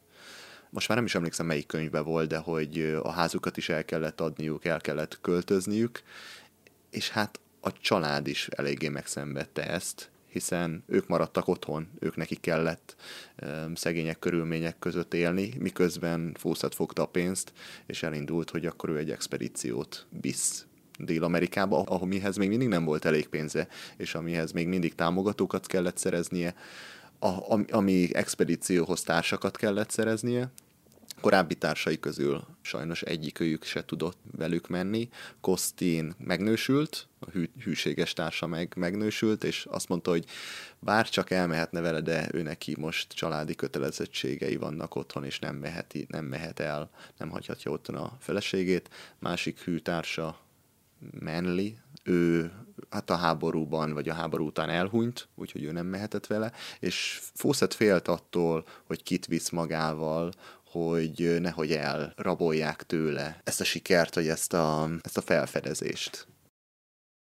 Igen, már a háború alatt egészen rettegett attól, hogy valaki, ugye Amerika később lépett be az első világháborúba, és addig az amerikaiak amikor Fawcett már harcolt, közben Amerika küldött felfedezőket Dél-Amerikába, ugye nekik nem kellett foglalkozni eleinte a háborúval, és volt egy Dr. Rice nevű férfi, aki hát mondhatjuk azt, hogy riválisa volt Fawcettnek, ő is, hát mondhatjuk, hogy az elveszett várost kereste többek között, viszont ő egy multimilliómos volt, és neki az anyagi lehetőségei sokkal jobbak voltak, mint Fawcettnek. Érdekes az, hogy honnan volt egyébként a vagyona. Ugye 1912. áprilisában süllyedt el a Titanic, és Dr. Rice-nak a felesége az egy özvegy volt, akinek a milliómos férje a Titanicon veszett oda, vagy a Titanic katasztrófában, és ennek köszönhetően lett olyan gazdag Dr. Rice, és hát Fawcett mindig őt tekintette riválisának, Ő több száz kísérőt fel tudott bérelni, egészen újszerű módon hidroplánnal kezdte el az őserdőt felfedezni, és hát így mondhatjuk azt, hogy nem volt túl kiegyenlített a kettejüknek a expedíciós lehetősége, ugyanakkor ott van, hogy Fawcett mindig is amellett volt, hogy minél kevesebben menjünk, mert úgy sokkal barátságosabbak tudunk lenni a, az indiánokkal, valószínűleg kevésbé fogunk velük összetűzésekbe keveredni, és így sokkal nagyobb lehetőségünk van arra is, hogy felfedezzük Zét, az elveszett várost. Úgyhogy pont ezért választott maga mellé két olyan társat, akik ebben a feladatban fel tudnak nőni hozzá. Hát igazából az egyik fiát vitte magával, vagy választotta magának e- erre az útra, Jacket, ő volt ugye az első, első fia, és Jack, hát mondhatni, hogy készült erre az útra. Egyébként én feltételezem, hogy szegény Jack egy idő után ráddöbbent, hogyha minőségi időt akar tölteni az apjával, akkor muszáj lesz neki elvándorolni a dzsungelbe, mert Fawcett konkrétan több időt tölt ott, mint Londonban. Úgyhogy Jack komoly fizikai felkészülést hajtott végre annak érdekében, hogy itt megállja a helyét. Másik társuk pedig Jack egy barátja, Rayleigh volt, aki viszont nem volt ennyire jól felkészült. Ők nagyon fiatalok voltak egyébként, 23 évesek, és előtte semmilyen expedíciós tapasztalatuk nem volt. Londonban nőttek fel, vagy hát ugye a Fawcett család sokat költözött, főleg Fawcett miatt, de az fontos tudni, hogy ennek a két fiúnak nem volt tapasztalata a dzsungellel, és mégis szerettek volna Fawcettel tartani. Ti mit gondoltok, hogy mit szólhatott ehhez a felesége, Nina? Férjed 20 éve járja a dzsungelt, van egy rögeszméje, elkölti a családi vagyont, most el akarja vinni a nagyobbik fiadat is. Szerintetek támogatta? Örülni biztos nem örült neki, de én láttam egy dokumentumfilmet erről, és ott azt mondták, hogy ugye ez az okkultizmus, hogy ez nagy szerepet játszott Fawcett életében, és hogy ezt a felesége is átvette. Tehát, hogy bennük igazából már, már lehetett egyfajta ilyen meggyőződés, hogy, hogy nekik ez így ilyen sorsuk, vagy legalábbis Fawcettnek legalábbis ez egy sorsa, hogy ő felfedezzen egy eltűnt civilizációt, és mivel azért rengeteg expedíciót sikeresen végigvitt, meg, meg túlélt ezer veszélyt, ugye a háborút is, szerintem így, így érezhette magában ezt a potenciált, meg ezt a, ezt a küldetést, hogy neki ezt, ezt, ez, a, ez a végzete. Úgyhogy hát igen, itt, itt igazából az egész család életét tulajdonképpen Fawcett rögeszméje határozta meg. És egyébként a, volt egy, volt egy könyv, ami, ami nagy hatással volt Fawcettre, ez egy 1753-as portugál napló volt, aminek az volt a címe, hogy történelmi beszámoló egy nagy, titkos és nagyon régi városról, amelyet az 1753-as évben fedeztek fel.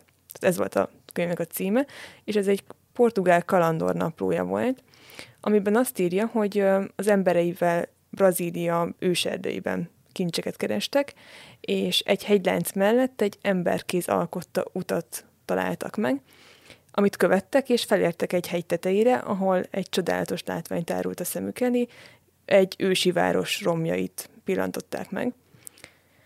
És hát Fawcett igazából ez volt a legnagyobb bizonyíték, amivel érvelt a királyi földrajzi társaságnál is, és ez volt az, amire alapozta azt, hogy, hogy ez nem egy légből kapott dolog, hanem ez egy valós, valós város, és ezt meg, meg akarja találni. Viszont annyira lettegett, hogy a földrajzi társaság is esetleg megtudja, hogy ő hova megy, hogy ő a földrajzi társaság elől is próbált eltitkolni, hogy hova megy pontosan, ugye félt a riválisoktól, és mindenképpen ő akarta megtalálni ezt az elveszett civilizációt. A földrajzi társaságnak írt is egy levelet, ami így szólt, idézet. Nem mondhatok el mindent, amit tudok, még a helyet sem adhatom meg, mert ezek a dolgok kiszivárognak, és semmi sem lehet keserűbb élmény annál, mint egy úttörő felfedezi, hogy életének koronáját elragadták tőle. Idézet vége. Úgyhogy pont ezért utólag is nehéz volt meghatározni, hogy vajon Fawcett merre ment a dzsungelben.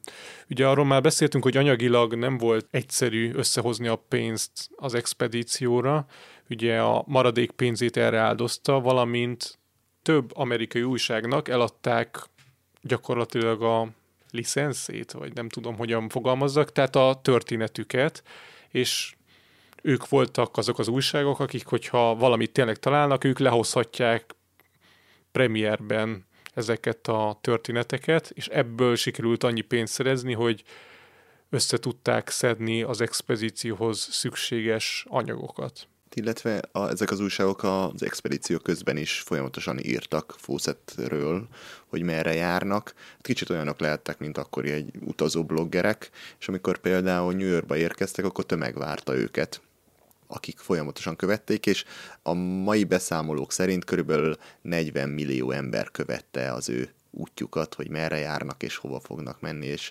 és mindent velük kapcsolatban. Úgyhogy később ezt az egész Fawcett mániát és legendát, ez nem, nem is csoda, hogy ekkorára nőtt, hogy már akkor ennyi ember követte őket. Hát akkor, ha még tudjuk, hogy mi történt, akkor ez még nyilván még nagyobbra duzzadt. Úgyhogy 1924. decemberében útnak is indultak Angliából, és hát igazából az hajóút során talán csak egyetlen egy említésre méltó esemény történt, hogy Rédi, a ugye Jack barátja beleszeretett egy lányba a hajóúton, úgyhogy kicsit veszélybe került az expedíció, hogy a három tagból az egyik kiesik, mert attól rettegtek, hogy házassági ajánlatot fog tenni ennek a hölgynek. De végül hát sikerült meggyőzni, hogy inkább, inkább fózatéket válassza, és 25 márciusában pedig már meg is kezdték az útjukat a brazil dzsungelben.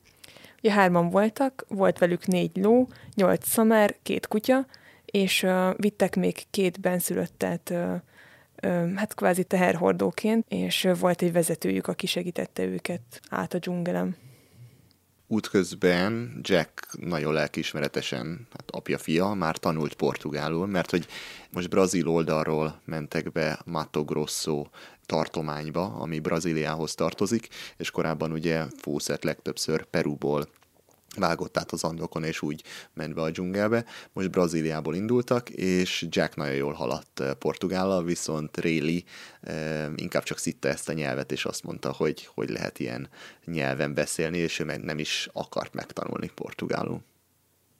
És viszonylag részletesen tudunk erről az útról, mert hogy Fawcett lelkiismeretesen tudósította, tehát részben ugye a feleségét, részben pedig ugye a közvéleményt, mert hát ugye az újságok igen folyamatosan hozták le a cikkeket róluk.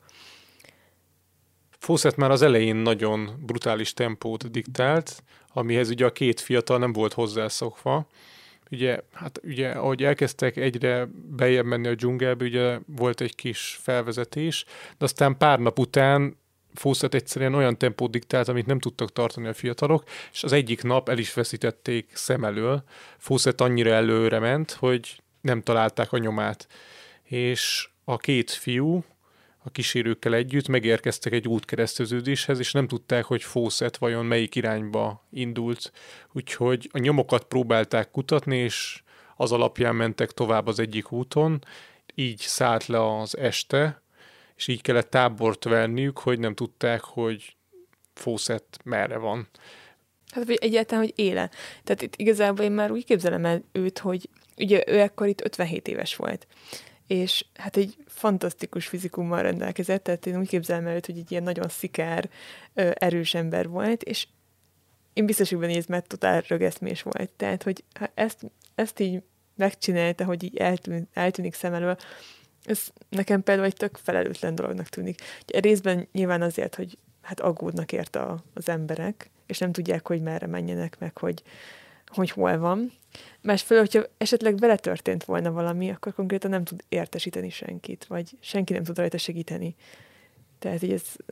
Ezen én is nagyon meglepődtem. Szerintem nagyon felelőtlenség. Te el tudod képzelni, hogy viszed a fiadat, meg a legjobb barátját a dzsungelbe, akik akkor vannak ott életükben először, és te annyira sietsz, hogy ott hagyod őket, és amikor sötétedik, akkor nem az, hogy visszamész hozzájuk, hogy jaj, ne izguljatok meg, van ám a papa, hanem majd visszamegyek reggel. Igen, de meg főleg az, hogyha tényleg bármi történt volna vele. Tehát így Fawcett nekem így olyanok tűnik így a leírásaiban, mint hogyha ilyen, nem tudom, rajta is nem fogna semmi. Tehát, hogy rá így nem veszélyes a dzsungel, hogy, de azért mégis, tehát hogyha bármi történt volna, nagy Isten megcsípje egy kígyó, mert pont belelép, vagy akármi, akkor, akkor nem tudott volna segítséget hívni, tehát simán meghalhatott volna. Hát meg ugyanaz bármi történhetett volna a srácokkal. Igen. Tehát, hogy nem azért kell, hogy, hogy ő vele ne történjen, vagy be- vele is történhetett volna, de hogy ott van a gyermeke, a gyereke, aki most van életében először a dzsungelben, ha eltéved, mi ha bármi történik velük. Úgyhogy ez nekem is nagyon fura volt, hogy Így eltűnt. És hát akkor, mi- mikor más, másnap felkeltek, még mindig sehol, és hát már épp a reggelítették, amikor egyszer csak megjelent, és, és akkor így megjelent lóháton, és akkor így mondta, hogy a hups, hát én elkalandoztam. és amit el lehet még mondani, Rélit nagyon megviselte ez az egész út, vagy ez az egész expedíció. Tehát, hogy ő abszolút nem volt erre felkészülve fizikailag, és Fawcett írásából tudjuk, hogy egyszer azt kritizálta, vagy azt kifogásolta Réliben, hogy ahelyett, hogy vidám és eleven lenne, álmos és hallgatag. Amit én azért meg tudnék neki bocsátani, tehát konkrétan ismerve Fawcettet, így az eddigiek alapján egy brutális tempót diktált, és hát ember legyen a talpán, aki ezt bírja. Egy hónap után elérték a Bakairi állomást, ami az akkori civilizációnak a végpontja volt, és innen már az ismeretlenbe vitte az útjuk. Tehát, hogy igazából eddig még talán a helyiek segítségét tudták kérni, viszont innentől már abszolút magukra maradtak, és Rélit haza is akarta küldeni Fawcett, hogy uh, látta rajta, hogy, hogy nem biztos, hogy ő erre alkalmas, viszont Réli ragaszkodott ahhoz, hogy a barátjával maradjon, úgyhogy végül is, végül is hárman folytatták az utat.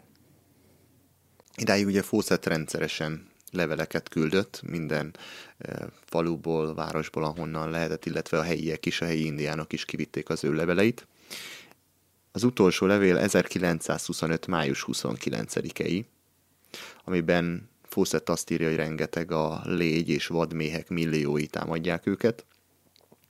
Akkor azt írták, hogy a halott ló táborában vannak, ahol már korábban is többször volt, és ennek a koordinátáit is elküldte. Viszont az első kérdés ezekkel kapcsolatban, hogy az elküldött koordináták azok nem pontosak. És korábban azt a Királyi Földrajzi Társaságnak említette, hogy ő nem fog helyes koordinátákat küldeni, attól fél, mert hogy attól fél, hogy más is ezeket megtudja, és akkor valaki megelőzi. Úgyhogy nem lehet tudni, hogy ő direkt küldött rossz koordinátákat, vagy ő maga is rossz helyre helyezte önmagukat, de lényeg az, hogy ezek a, ezek a koordináták későbbi expedíciók szempontjából fontosak, de erről majd beszélgetünk még később, és hát a, a mondat, amivel lezárja az utolsó levelét, az utolsó sor, az idézem, ne aggódj, nem történik semmi baj, idézet vége, írta ezt Ninának a feleségének. És gyakorlatilag ez volt az utolsó hír róluk, és ezután örökre eltűntek. Egyébként ő korábban meghagyta, hogy, tehát, hogy ő tudta, hogy, hogy előfordulhat, hogy akár hónapokig senki nem fog róluk hallani, mert pont, hogy mert tudta, hogy itt vissza kell fordítani az utolsó kísérőt is, aki ugye viszi a leveleket a, hát vissza a civilizációba. Úgyhogy ő előre figyelmeztetett mindenkit, hogy, hogy ez, ez előfordulhat, hogy hónapokig nem adnak magukról életjelent. És azt is meghagyta, hogy ha esetleg eltűnnének, akkor ne küldjenek értük mentő expedíciót, és valószínűleg azért, mert tudta, hogy mennyire veszélyes hely a dzsungel. Pont ezért, mivel Fawcett azt mondta, hogy lehet, hogy hónapokig, vagy akár egy évig nem fog visszatérni a civilizációban, pont ezért nem is indítottak semmiféle mentőexpedíciót egy csomó ideig, annak ellenére, hogy nem tudtak róluk semmit. Ugye Fawcett felesége egészen a haláláig bízott abban, hogy vissza fog térni Fawcett, pedig az 50-es években halt meg, tehát több mint 25 évig ebben bízott. És először 1927-ben történt az, hogy egy francia utazó szintén a Matagrosso környékét járta, és ekkor állítólag remetékkel találkozott, akik egy bizonyos indián törzsnek voltak a, a túszai, és ez a francia utazó azt feltételezte, hogy Fawcettel találkozhatott. Tehát az ő elmondása szerint rabságban voltak, és egy törzs tartotta őket fogva.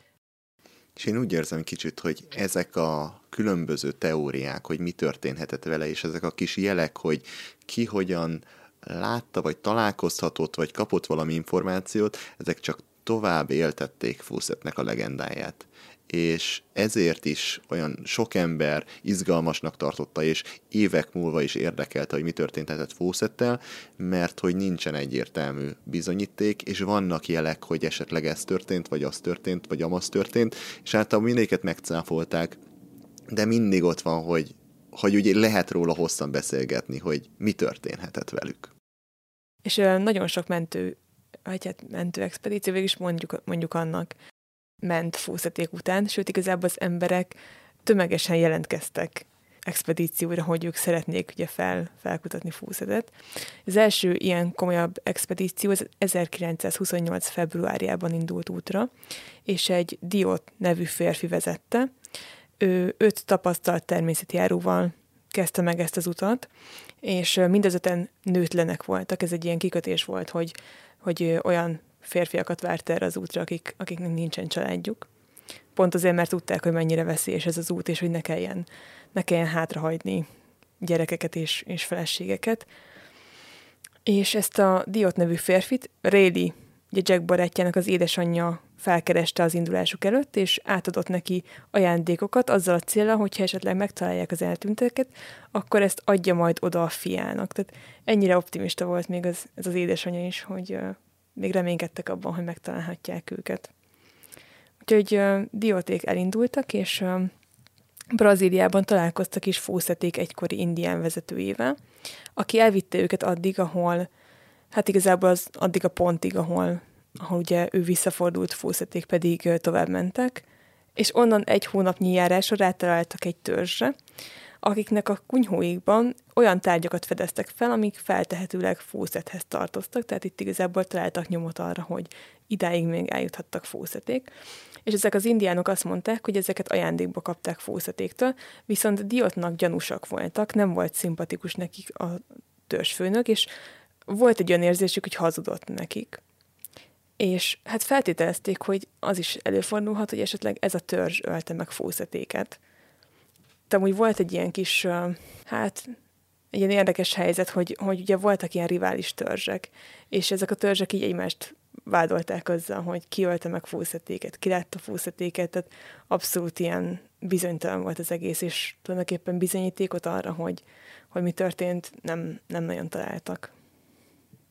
Viszont Diot és a, a csapatának a tagjai azt vették észre, hogy ez a törzs, akik akiknél megtalálták fószetéknek bizonyos tárgyait, azok szövetkeznek ellenük, és, és meg akarják őket ölni. Úgyhogy az éjszaka folyamán Diott és társai összeszedték a cuccukat, és, és elmenekültek a táborból, és egyébként nem sokon múlott, mert ő egy tutajba szálltak, és a folyón keresztül hagyták el a törzsnek a települését, és a folyón éppen eveztek fölfelé indiánok, úgyhogy mozdulatlanul megbújtak a, a csónak aljában, és végül is sikerült kimenekülniük, de pont ennek a Diot nevű férfinek az elmesélése alapján, hát ugye az egyik vélemény az az volt, hogy lehet, hogy ez a törzs ölte meg fószetéket, ha bár itt sokan kétségbe vonják Diotnak az elmesélését. Egyrészt azért, mert találtak egy bőröndöt Fószettől, az még nem jelenti azt, hogy valóban ők ölték meg, hiszen Fószett elég sok expedíciót vezetett a környéken, tehát lehet, hogy egy korábbi expedíció során ajándékozta ezt a törzsnek, másrészt pedig nagyon negatívan festette el az indiánokat, és lehetséges, hogy neki ez csak egy személyes benyomása volt, hogy nagyon ellenségesek ezek az indiánok, valójában lehetséges, hogy egyáltalán nem voltak azok még a korai években, tehát az eltűnés után nem sokkal egyébként Dr. Rice is, Fawcettnek a nagy riválisa felkereste Fawcett feleségét, és felajánlotta azt, hogy bármilyen módon, amiben tud segíteni abban, hogy Fawcettet megtalálják, szívesen rendelkezésre áll, de végül ő maga nem ment el egy expedícióra sem, alig, ha nem már túl öregnek érezte magát, és valószínűleg veszélyesnek is gondolta egy ilyen felfedező expedíció, de azért fontos kihangsúlyozni azt, hogy Fawcett legnagyobb riválisa mekkora tisztelettel volt Fawcett iránt, hogy felajánlotta a feleségének azt, hogy akár még segítene abban, hogy megszervezzen egy expedíciót a férjének a felkutatására. Aztán 1932-ben egy svájci férfi állított be a São Paulo-i brit nagykövetségre, hogy a főkonzullal szeretne beszélni. Eskü alatt pedig azt vallotta, hogy öt hónappal korábban, amikor a Mato Grosso tartományban két társával együtt expedíción voltak, akkor az egyik törzsnél egy hosszú szőkés hajú öregembert, egy fehérbőrű öregembert találtak, aki azt mondta magáról, hogy ő egy angol ezredes, és kérte őket, hogy szóljanak a brit konzulátusnak. Egyébként a svájci férfinak semmi előnye nem származott abból, hogy ő felkereste a brit konzulátust, úgyhogy el is hitték a történetét. A svájci ember maga mellé vett két férfit, és visszaindult a dzsungelbe, hogy megkeresse ezt a férfit, miután visszaigazolták, hogy esetleg fószet is lehet ez. De aztán a sors furcsa fintora, hogy ez a három ember is eltűnt, és soha többet nem kerültek elő. Még volt egy érdekes eset, amikor 1937-ben hittérítők utaztak a dzsungel mélyére, és az egyik törzsnél találkoztak egy fehérbőrű kékszemű fiúval, akik azt állították a törzs tagjai, hogy ez a fiú nem más, mint Jack Fawcett fia, aki hát Jacknek és egy indián nőnek a közös gyermeke, és ezek a misszionáriusok meg is akarták győzni a törzset, hogy engedjék őt el velük, de nem engedték el a fiút. Viszont pár évvel később egy újságíró is felkereste ezt a vidéket, egy multimilliómos ember megbízásából, és az volt a feladata, hogy hozza haza a Fawcett unokáját, tehát ugye ezt a fehérbőrű kékszemű fiút, és az újságíró magával is hozott valakit, egy, egy fehérbőrű embert, viszont ő egy fehérbőrű indián volt, ami a 40-es években igencsak érdekes volt, tehát ez egy szenzáció volt, és akkor kiderült, hogy ez a fiatal fiú egy albinó indián, nem pedig Fawcett unokája, és miután ez kiderült róla, itt igazából már nem érdekelte a közvéleményt, és, és egyszerűen kihajtották az utcára ezt a fiút, aki azt, azután idegen földön magányosan halt meg, valószínűleg alkohol problémák következtében. És nem sokkal később, 1951-ben pedig felreppent egy olyan hír, hogy a kalapaló indiánok bevallották, hogy ők voltak azok, akik megölték Fúzetet, és erre bizonyítékaik is vannak, ugyanis náluk vannak az ezredes csontjai. És hát meg is vizsgálták ezeket a csontokat, de kiderült, hogy valószínűleg nem Fószet csontjait őrizték, mert hogy Fószet magas volt, és a csontváz pedig, amire hivatkoztak, hogy ez Fawcett csontváza, ez pedig egy körülbelül 10 cm-rel alacsonyabb embernek a csontváza lehetett. És, a, és tök durva, mert kiderült utána, hogy, hogy egy nap fehér emberek érkeztek a törzshöz, akik azt mondták nekik, hogy ha szereznek egy magas csontvázat, akkor mindenkinek adnak egy puskát. Tehát, hogy itt ez a Fawcett legenda, ez mindig, mindig nagyon foglalkoztatta az embereket, és hát voltak, akik ilyen húzásokra képesek voltak a szenzáció érdekében. Ez a kalapoló törzs egyébként később bevallotta, hogy valóban nem ők ölték meg Fószetet, viszont állították, hogy járt náluk a felfedező és a csapata, akiket ugye megvendégeltek, és hogy Fószeték keletre akartak onnan tovább menni, és akkor ez a törzs mondta nekik, hogy hát arra ne menjenek, mert veszélyes indián törzsek laknak azon a vidéken, tehát ismerjük Fószetet, elég hajthatatlan ember volt, úgyhogy csak azért is arra mentek, és ez a kalapaló indián törzs még sokáig látta a táboraiknak a füstjét, tehát ugye minden este ugye tábortüzet gyújtottak, ugye egyre távolabb, viszont az ötödik napon, a távozásuk ötödik napján már, már nem láttak tüzet, és uh, utána soha többet nem is hallottak Fószetről. Ezt mondhatjuk, hogy Fószették eltűnése a szenzáció lett. Az elmúlt közel száz évben legalább száz ember indult a kutatásukra, akik közül a legtöbben soha nem tértek vissza.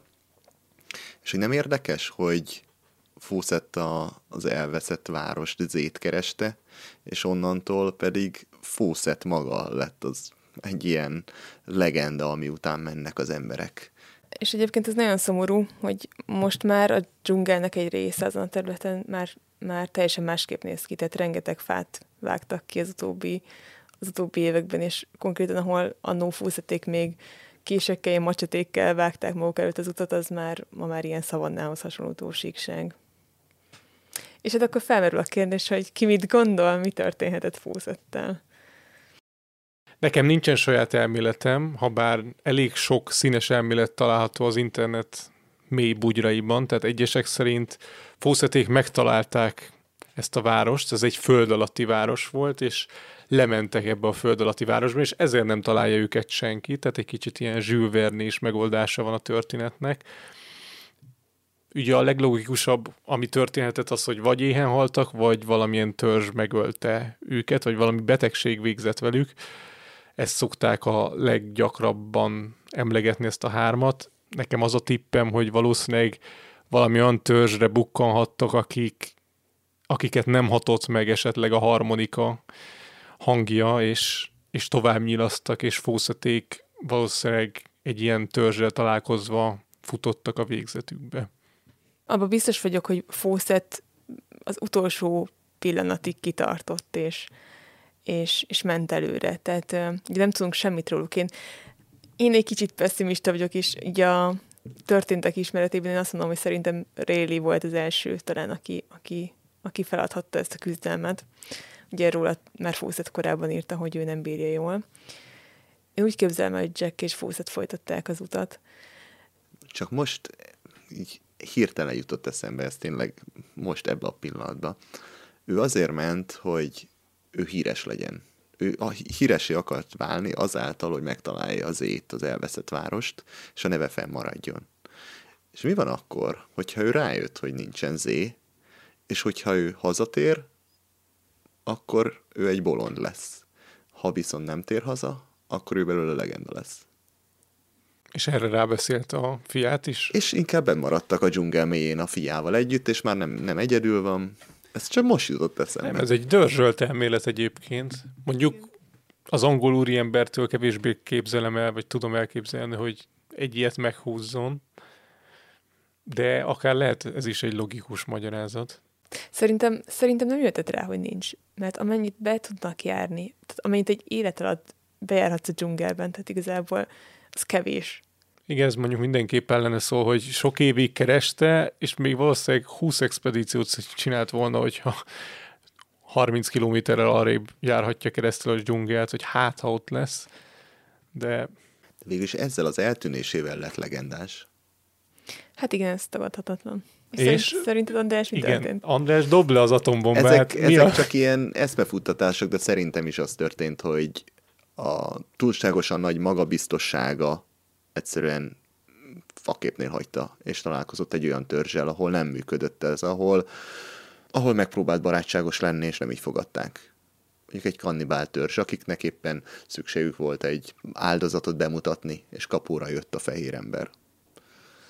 Én, én leginkább ezt tudnám elképzelni, mint hogy azt, hogy 20 év tapasztalat után mondjuk megbetegszik, vagy, vagy valami baleset éri. De aztán lehet, hogy megcsípte egy kígyó, a fószetető ment elől, aztán a két srác már nem tudott kijönni, mert nem volt meg a tapasztalatuk. A filmnek az a vége, hogy jól emlékszem, hogy, hogy egy törzs fogságába esnek Jack és Fawcett, és feláldozzák őket. Hát érdekes. Egyébként Egyébként igen, tehát ahogy, ahogy beszélünk, most talán én is ezt látom a legvalószínűbbnek, hogy, hogy egy indián törzs végezhetett velük. De én azért egy kicsit remélem, hogy, sőt, nagyon is remélem, hogy, hogy egyszer még lesznek erről felfedezések. Szerinted még lehet? Szerintem még lehet. És mit gondoltok, Zét meg fogják találni? Egyszer fel fognak fedezni valamilyen, ugye már felfedeztek egy-két ilyen kisebb település maradványt, de hogy lesz-e valamilyen nagy áttörés, és valami Machu Picchu szintű felfedezés fognak tenni azon a környéken? Hát szerintem, sajnos nem, szerintem. Ha csak nem a föld alatt van, és nemrég, ugye erről már beszélgettünk, hogy nem régen volt egy ilyen felfedezés, hogy mindenféle, hát a modern technikának az eszközeivel feltérképezték a dzsungelt, és találtak mélyen a föld alatt városnyomokat, falakat, hidakat, ami például arra enged következtetni, hogy a város, tehát hogy volt a városnak egy fala, ami védte őket, tehát háborúztak többi törzsel, de hogy egy ekkora civilizáció, mint amilyennek Fawcett képzelte, ahol sok száz, sok ezer ember él a dzsungel mélyén, nehezen tudom elképzelni. Kicsit ez a száz évvel ezelőtti világ ez volt olyan, hogy rengeteg felfedezést tettek akkor, amikor megtalálták például a, a Carter fel, megtalálta a Tutankhamonnak a sírját, Machu Picchu, szinte így egyik évről a másikra ilyen, ilyen szenzációk történtek. Úgyhogy kedves hallgatók, mi nem adjuk fel a reményt, úgyhogy ti is reménykedjetek, hogy egyszer majd kiderül, hogy mi történt valójában, és esetleg pluszban még megtalálják Zét, az elveszett várost. Én erre szavazok, remélem, hogy így lesz. Köszönjük szépen, hogy velünk tartottatok, és köszönjük András, hogy, hogy együtt készítettük ezt az adást. Köszönöm én is a lehetőséget, élveztem. Sziasztok! Sziasztok! Sziasztok! Reméljük, hogy tetszett nektek az adás. A leírásba betesszük majd, hogy hol találjátok András csatornáját, az utazási podcastet. Javasoljuk, hogy hallgassátok őt is, mert nagyon érdekes adásokat készít, nagyon érdekes utazós témákban. És figyelmetekbe szeretnénk még ajánlani a Patreon csatornánkat is, ugyanis, hogyha csatlakoztak a támogatóink köréhez, akkor extra adásokat hallgathattok meg tőlünk. Már elkészült három adásunk, az elsőnek a címe Superman harca a Ku Klux ellen, a második az első kínai császárról és az agyak hadseregéről szól, a harmadik pedig Steló Gábor életéről és munkásságáról, és most készülünk a negyedikkel, ami pedig a Titanic témáját fogja feldolgozni. Úgyhogy, ha szeretnétek tőlünk extra adásokat hallgatni, akkor nézzétek meg a Patreon csatornánkat, és csatlakozzatok a támogatóinkhoz, és nagyon szépen köszönjük azoknak, akik már támogatnak. Találkozunk legközelebb, sziasztok! Sziasztok! A forrásokat megtalálhatjátok a leírásban, vagy a hihetetlentörténelem.simplecast.com-on. Kövessétek a Facebook oldalunkat is, a Hihetetlen Történelem Podcast Facebook oldalt, ahol három naponta jelentkezünk érdekes villámtörikkel.